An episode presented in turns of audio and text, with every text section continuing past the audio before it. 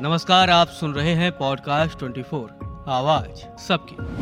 हाल ही में उत्तर भारत के कई इलाकों में S three N two virus के कई मामले सामने आए हैं। आईसीएमआर की रिपोर्ट के मुताबिक बीते कुछ महीनों में कोविड के मामले तो कम हुए हैं, लेकिन S three N two virus के मामलों में काफ़ी बढ़ोतरी देखने को मिली है।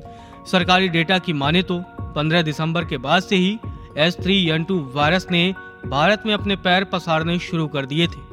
आईसीएमआर ने भी सांस की तकलीफ़ वाले मरीजों को आगाह करते हुए सतर्क रहने को कहा था और अब सांस की तकलीफ़ से जूझ रहे आधे से ज़्यादा लोगों में ये वायरस मिला है। अब शुरू करते हैं होली से। अगर आपने भी जमकर होली खेली है और भीड़ भाड़ वाली जगह पर धमा चौकड़ी मचाई है और आप अस्थमा और हार्ट के मरीज़ हैं तो आज के इस एपिसोड में जानिए कि आपको S three N two virus से कितना खतरा है और इससे बचने के क्या उपाय हैं। आइए सबसे पहले बात करते हैं H three N two virus किस बला का नाम है? ये एक प्रकार का इन्फ्लुएंजा वायरस है।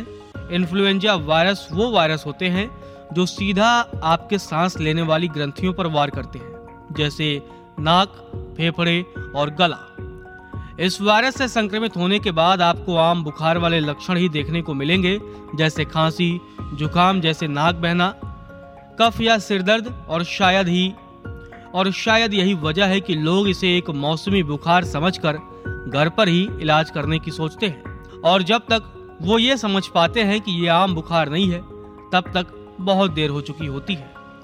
इंडियन मेडिकल एसोसिएशन यानी आईएमए की रिपोर्ट के मुताबिक S three N two virus से संक्रमित लोगों में होने वाला बुखार तो तीन चार दिनों में उतर जाता है, लेकिन इससे होने वाली खांसी तीन हफ्तों से ज़्यादा बनी रहती है। इसके कोई अलग लक्षण नहीं है। इसीलिए लक्षणों को देखकर कुछ कंफर्म बताना मुश्किल है।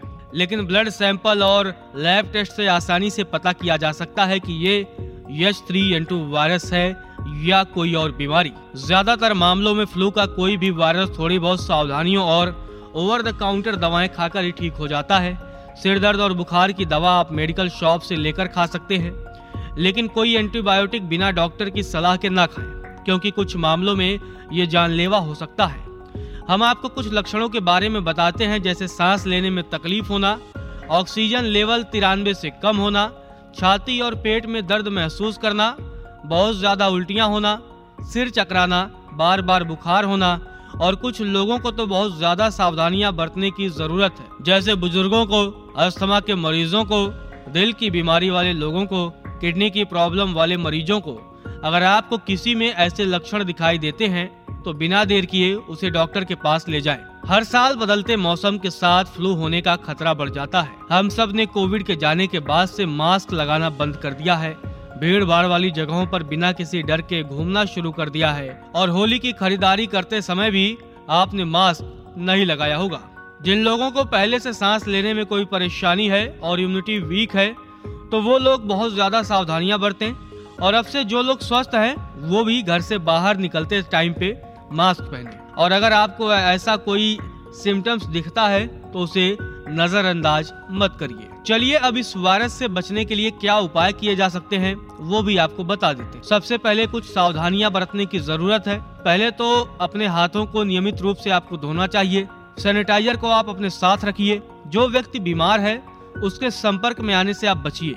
आँखों और चेहरे को बार बार छूने से आप बचिए और मास्क को ज़रूर लगाइए। अब बात करते हैं कुछ घरेलू उपायों की, जो आप अपना सकते हैं। S three N two virus से हो रहे बुखार और सर्दी खांसी को ठीक करने के लिए। सबसे पहले आपको नियमित तौर पर थोड़ा गर्म पानी पीते रहना चाहिए। फिर आप चाहे तो हल्दी वाला दूध भी पी सकते हैं।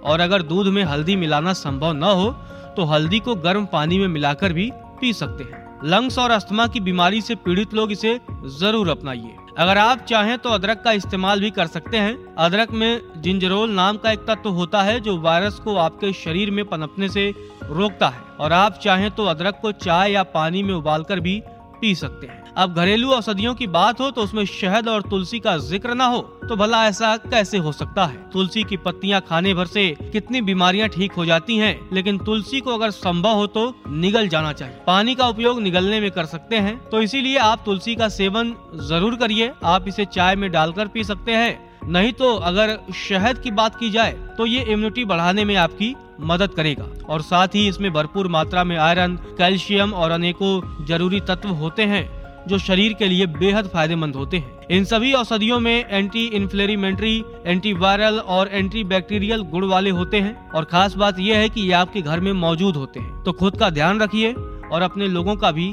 ध्यान रखिए। आज के लिए बस इतना ही। ऐसी ही रोचक और ज्ञानवर्धक जानकारियों के लिए सुनते रहिए पॉडकास्ट 24 आवाज़ सबकी।